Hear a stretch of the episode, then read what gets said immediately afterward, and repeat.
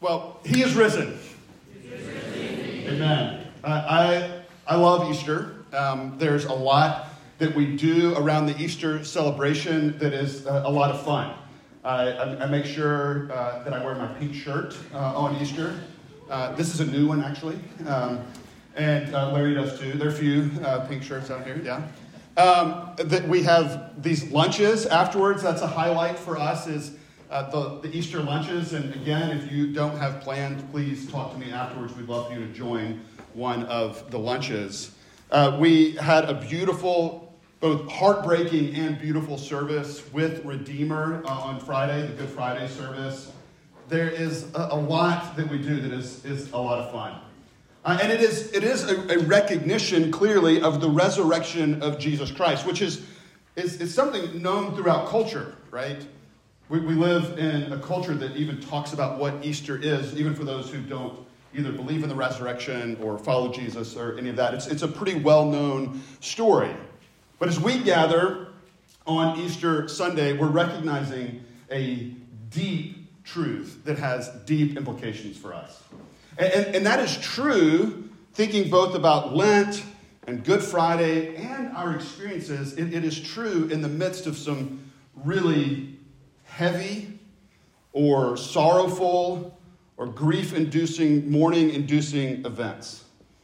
And so, as we gather to talk about the resurrection, we're, we're looking at this passage from Second Corinthians that recognizes that. And, and we know this is true. I, actually, thinking about this, we've, we've talked about it a number of times over the last couple of years. We in our circle, so Fountain Square Pres has uh, been a part of and then continues to be connected to Redeemer in some pretty deep ways.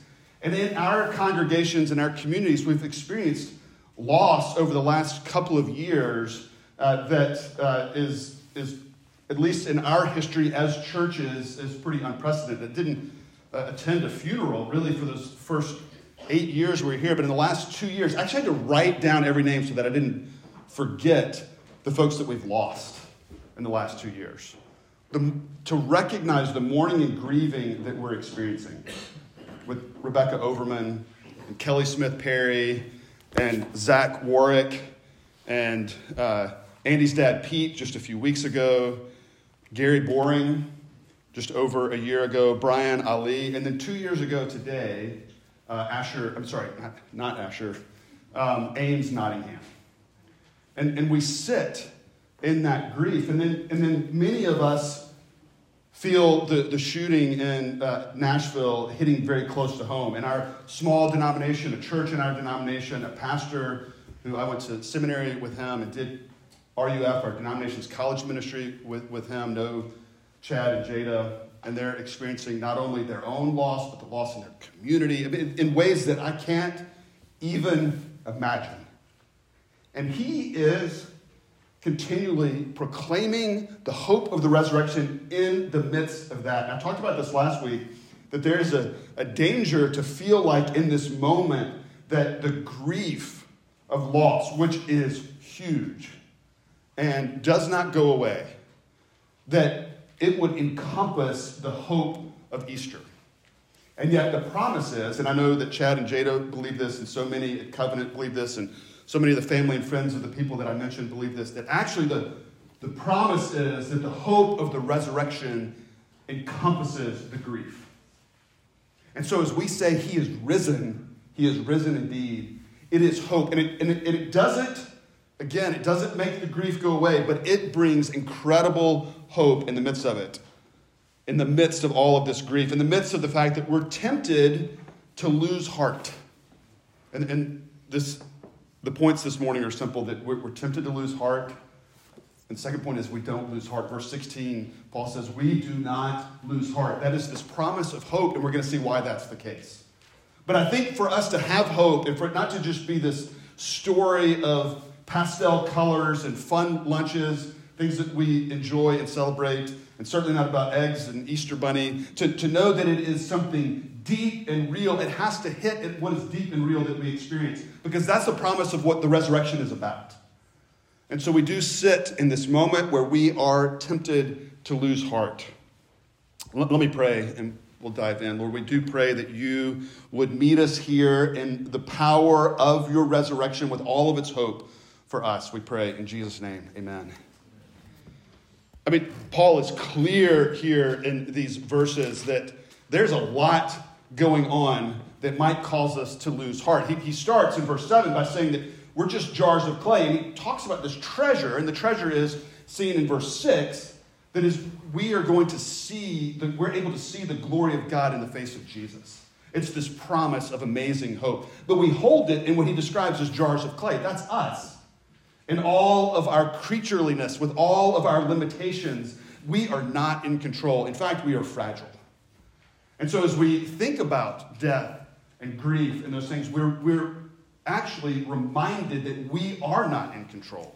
And even if we're able to fix some of the things that are wrong in the world, there's just going to be more things that are wrong, right? We don't have the ability. And all of the conversation about how we respond to a tragedy, some, some of the actual steps that we should take, we should be having those conversations. Yes. We should be having reasonable conversations about how we protect our kids and care for one another and avoid death. Those are absolutely 100% conversations we should be having. And, and yet, we also recognize in all of our creatureliness and all of our limitations that if we were to fix the gun problem in our country, that we would still have threats of war, nuclear war now more than ever. We would have cancer, we would have pandemics, we would have car accidents. We fix one of those and we just have another. That that is the reality in which we live. That we are jars of clay with all kinds of limitations. And that we experience, as Paul goes on to say in verses 8 and 9, that we're afflicted, that we're perplexed, that we're persecuted, that we're struck down. These are not good things, right? These are suffering and mourning. They're the experience of death, which he goes on to say then in verses 10, 11, and 12, noting that we carry in our bodies the death of Jesus, that we're being given over to death, that we have death at work in us. This reminiscent picture of Romans 6, verse 5, that says that we're united with Christ in a death like his. That he calls us into that. He invites us into what we might call a cruciform life. It is a life of sacrifice and of giving, and often of suffering, and even of death itself. So that when he invites us to follow him, if anyone wants to come after me, Luke 9 23, let him deny himself and take up his cross daily, that symbol of death, horrible death, and follow me. That's the invitation to come to Jesus, right? And that is the, the, the message that is anathema in our culture today. That we would deny ourselves? How dare you suggest that we deny anything that we say about ourselves, right? That is the culture in which we live, in this individuality of never deny yourself but we're invited into it, and even to the point of death. It's not looking good in these verses, right? He goes on to say in verse 16 that our outer selves are wasting away. And for, for those of us that are older, we feel this uh, more acutely. I mean, I, a few weeks ago, I was in this closet moving some stuff around, not doing anything unusual, and I pulled a muscle. And I was in pain for like a week and a half afterwards. I have no idea how that happened or what I did. I, I jumped in the pool earlier this week to swim, and I, I it was into the shallow end, and uh, I tweaked my ankle. Something hurt for a few days afterwards. I'm feeling old. And for those of you that are young, this is coming, and you will experience this. And, and here's the reality you will experience this unless you die first. And that's a heavy statement to make. But that's that's the reality. We try to, oh, did you just say that? Like, death is real and it comes for every one of us at some point, and sometimes in ways that we absolutely wish that it wouldn't, and, and, and that it shouldn't. But that's the world in which we live because of the fall. Things are not the way that they're supposed to be. And that includes death, and then it includes all of the brokenness that exists uh, up until death. And there's a lot of it. And, and maybe it's not actual death itself, but it's, it's the death of a dream or the death of a relationship or the brokenness that we experience all around us. Open up your news app, not right now, and uh, it's discouraging. You might be tempted to lose heart, to not have hope, to be overwhelmed. Again, learning about what happened in Nashville is overwhelming. Thinking about the loss of the people that we've experienced in our congregations here in Redeemer is overwhelming. And yet, the, the promise here of the resurrection that he is risen, he is risen indeed, is that that hope encompasses the grief. It doesn't yet destroy the grief, but it does encompass it. That promise is, is yet to come. But let's recognize that we have many reasons to potentially lose heart and be overwhelmed. And it is into that that Paul speaks when he speaks of the resurrection. He says in verse 16, We do not lose heart. We're not overwhelmed. Why can he say that? I mean, if you look at back to verse 8 and 9, we're afflicted, but we are not crushed. We're perplexed, but not driven to despair. We're persecuted, but not forsaken. We're struck down, but not destroyed. So he's recognizing all of the reality of the brokenness that we experience, but he says it does not overwhelm us. We do not lose heart. That's the hope that he has. That's the hope of this gospel message. He says in verse 13 that he has this faith so that he's able to say, I believed and so I spoke. He says here, we have the same spirit of faith according to what has been written what has been written. This is a reference to Psalm 116, verse 10, where there is a crying out, a recognition of the psalmist saying, I am afflicted, and yet I believe. I'm afflicted, and yet I believe. Even uh, he, he is experiencing death, the, the temptation to be overcome by death, and yet he believes. And so Paul is able to say, even in that moment, I believe. The snares of death encompass me, Psalm 116.3, and yet I believe. Because the hope of the resurrection, the hope of the gospel is that Jesus is able to overcome the death. There's a fascinating uh, commencement speech given by Steve Jobs at Stanford in 2005. You can look it up on the interwebs, on YouTube. And uh, he is speaking and sharing some of his experience and stories with the graduating class. And he talks about the fact that he started Apple in his garage, some of these things that we, we know. Steve Jobs started Apple. Uh, you may have, have heard of it. And um, he, he ends up getting fired by the board. And he talks about it not in these words of, of grief and loss and death, but it's, it's a really painful situation for him. And he goes on to, to start some other companies and ends up, one of, one of those ends up getting bought by Apple, and he's back at Apple, and then he did pretty well for himself. And, and Apple, I think, is stuck around um, from what we know about it. Uh, he talks about the fact that later he was able to connect the dots. To connect the dots of his bad experience of losing his job at Apple, but then seeing how it, it put him in a positive position. And this is what he tells this graduating class who is about to go into begin their careers and start you know, the real world or whatever you, you want to, however you want to talk about it. And he's noting that they're going to experience these difficult things. And he says, You have to believe that all the dots will somehow connect in your future. He, he is noting that you, essentially you have to have hope.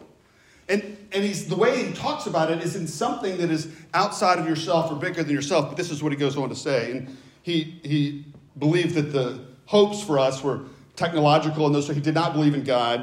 And he says, You have to trust something your gut, destiny, life, karma, whatever. Uh, it, it is a, a, little bit interesting to me that he is, is talking about essentially you're going to have to trust something outside of yourself, but he mentions your, your gut in there. But he's saying that you have to believe that in the future the dots will connect. If not, you're not going to have hope. But then later in the speech, this is fascinating, he goes on to talk about death as a great invention as this great change agent in life that, that brings about the new and new life. And, and yet, if you draw those things out, the, the question then becomes maybe in this life and experience, as it did for him, the dots ended up connecting and things went well for him. But the question is do the dots connect beyond death? Because that comes for all of us. And whatever we find our hope in, whether it's success or finances or relationships or whatever it might be, in death, those things end. Those things are, in some sense, put to shame. And so the question that we should all ask, because death comes for all of us, is do the dots connect through death and past death? And the promise here of the resurrection is that's exactly what is on offer through Jesus Christ and his own resurrection. So that Paul says, the reason that he's able to say in verse 16, we do not lose heart, is because of what he says in verse 14. The reason that he believes in the midst of affliction is this knowing that he who raised the Lord Jesus, that is God the Father, he who raised the Lord Jesus will raise us also with Jesus and bring us with you into his presence. The one who raised Jesus from the dead, Jesus actually rose from the dead 2,000 years ago, that the God who did that will raise us from the dead ourselves. There's so much going on here in verse 14. And this is central not only to this passage, but to Christianity and uh, to Easter Sunday, all of it, right? That Jesus rose, and then the promise is that he will raise us as well. And, and as we gather as Fountain Square Presbyterian Church, and so many other churches around the world and throughout history, what we're saying here is that this is real, that it actually happened, and that it matters for you and for me.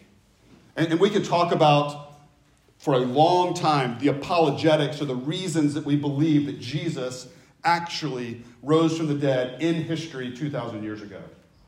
And I'll just give a couple of notes on this, and it's, they're all centered around the witnesses. The first is the first witnesses were women. And if this is a story that you're going to make up, you know, there's the story, you know, it, the, the, the whole resurrection story was made up for power, and which just doesn't make any sense if you look at the experience of the people who uh, were leaders in the church and followers of Jesus at the beginning. They didn't experience good things, they experienced the suffering. But if you're going to make something up, in first century, ancient Near East, you don't make up the story and have women be your first witnesses. They, they, in that time, in that culture, were not even credible in a court of law. They weren't accepted as credible. So you're going to make it up. That's not who you have be your first witnesses. It doesn't make any sense. The second is that that Paul recognizes this in 1 Corinthians 15, that some people might question this, and I encourage you today and every Easter, read 1 Corinthians 15. It's all about the resurrection, and it is amazing and beautiful and powerful. But he notes that people would have question. He says, Jesus appeared to all these people, to the disciples, and to over 500, and many of them are still alive. What he's saying is, in verse 6, chapter 15, 1 Corinthians, go find them. They're there for you. If he's, if he's making it up, if it's a story, he's not going to invite them to find all these many witnesses, right? And then, and then finally, those witnesses, the apostles, Blaise Pascal, the mathematician, but also follower of Jesus, says, I believe those witnesses who get their throats cut. What's he referencing? He's talking about the fact that all but one of the disciples proclaimed the resurrection. That was central to what they believed. It was the reason that they were persecuted and the reason that they lost their life. If it's something that you make up, you don't keep making it up to the point of death. They saw Jesus, they believed it, they proclaimed it, and they lost their lives for it. And as we gather, we're with Paul on this, but he says in 1 Corinthians 15 if it didn't happen, then let's pack it in and go home because none of this makes any sense. This is not just some uh, metaphor that we tell ourselves to feel good, that, that that's worthless, actually, that that's a waste of our time, it all hinges upon this actual resurrection. And I'm going to read this poem. I've, I've read it on multiple Easters. I may read it every Easter because it's really beautiful and powerful. It's John Updike, Pulitzer Prize, one of actually four novel, American novelists that won the Pulitzer Prize more than once. But he wrote this, this poem, seven stanzas at Easter, talking about the reality of the resurrection. And I would encourage you to look this one up and read it as well, also found on the interwebs. It says, Make no mistake. If he rose at all, it was as his body. If the cell's dissolution did not reverse, the molecule reknit, the amino acids rekindle, the church will fall. It was not as the flowers, each soft spring recurrent. It was not as his spirit in the mouths of, and fuddled eyes of the eleven apostles. It was as his flesh, ours. The same hinged thumbs and toes, the same valved heart that pierced, died, withered, paused, and then regathered out of enduring might, new strength to enclose. Let us not mock God with metaphor, analogy, sidestepping transcendence, making of the event a parable, a sign painted in the faded credulity of earlier ages. Let us walk through the door. The stone is rolled back, not paper mache, not a stone in a story, but the vast rock of materiality that in the slow grinding of time will eclipse for each of us the wide light of day. And if we have an angel at the tomb, make it a real angel. Weighty with Max Planck's quanta, vivid with hair opaque in the dawn light, robed in real linen, spun on a definite loom. Let us not seek to make it less monstrous for our own convenience, our own sense of beauty, lest awakened in one unthinkable hour, we are embarrassed by the miracle and crushed by remonstrance. It's real. It happened. It's not just metaphor. And if that's not true, then let's pack it up and go home. His resurrection and ours. And here's where we, we often skip over or don't think a lot. Like, I was, I was walking with Jeff Nottingham this week, and we were talking about resurrection. And that, that question of what's harder to believe or actually imagine. We, we, we have experienced this story of the resurrection of Jesus, and if we're followers of Jesus, we claim, we, we believe it. We, we claim this as the reason that we gather, as the reason that we follow Him. But it, it's become so part of the story, right? That we're aware of it, and yes, that happened, but it also feels really far away, right? 2,000 years ago, in this history that's even hard to imagine. Such a different culture, right? So many things about it. We can distance ourselves from it. But here's what Paul says, not only here, but in other parts of Scripture that he who raised the Lord Jesus will raise us also with Jesus. That you and me in our bodies and in all of our materiality that we will be raised, that our hearts and our hinged thumbs and toes, that we will be raised to glory, to be in the face of Jesus. That's the promise for us. So, as we come with all of these reasons that we might lose heart, the promise is that you and I will be raised in our bodies to glory in the face of who He is in all of His glory. That is the promise. And absolutely. That can at times be hard to believe, hard to even get our minds around. And yet, that is what is on the table here. And not just Easter Sunday, but as Dan mentioned, every single day, this is the hope of the gospel. This is the hope of Jesus and the work that he's done and the, and the resurrection. And it is this promise for the future, but it matters now. He's saying we don't lose heart. We don't lose heart so that we're able to see these light and momentary afflictions as working for us an eternal weight of glory, something better. And, and I, I don't typically encourage us to compare suffering with one another, but just for the sake of context, for us to understand where Paul's coming from and what he would describe as light and momentary affliction, in just a few chapters later in this book, in chapter 11, he describes what those were any one of which would be like the story of my life, right? So he says in 2 Corinthians 11, verse 23 greater labors, far more imprisonments, with countless beatings and often near death. Five times I received the hands of, at the hands of the Jews the 40 lashes less one. Three times I was beaten with rods. Once I was stoned. Three times I was shipwrecked. A night and a day I was adrift at sea. On frequent journeys, in danger from rivers danger from robbers, danger from my own people, danger from Gentiles, danger in the city, danger in the wilderness, danger at sea, danger from false brothers, in toil and hardship, through many a sleepless night, in hunger and thirst, often without food, and cold and exposure. And apart from the other things, there is the daily pressure on me of my anxiety for all the churches. Light and momentary affliction. Working for us an eternal weight of glory because he is risen. Because of the promise of the resurrection. And without that, the dots don't connect. They just don't. But because of Jesus and his promises, they do. And the promise on hand is that that power, that hope of the resurrection, not only encompasses and come, comes alongside the grief, but one day we know from the rest of the story, from our, the promise of our own resurrection, from the return of Jesus, that the hope of the resurrection actually will destroy the mourning and grief, for death will be no more. Neither will there be crying or mourning or pain, for the old things have passed away. That's the promise of Revelation 21. That's the promise of the resurrection. He is risen. He is risen. Amen. Lord, we pray that you would remind us again and again of that hope, that we would allow it to come into our lives now.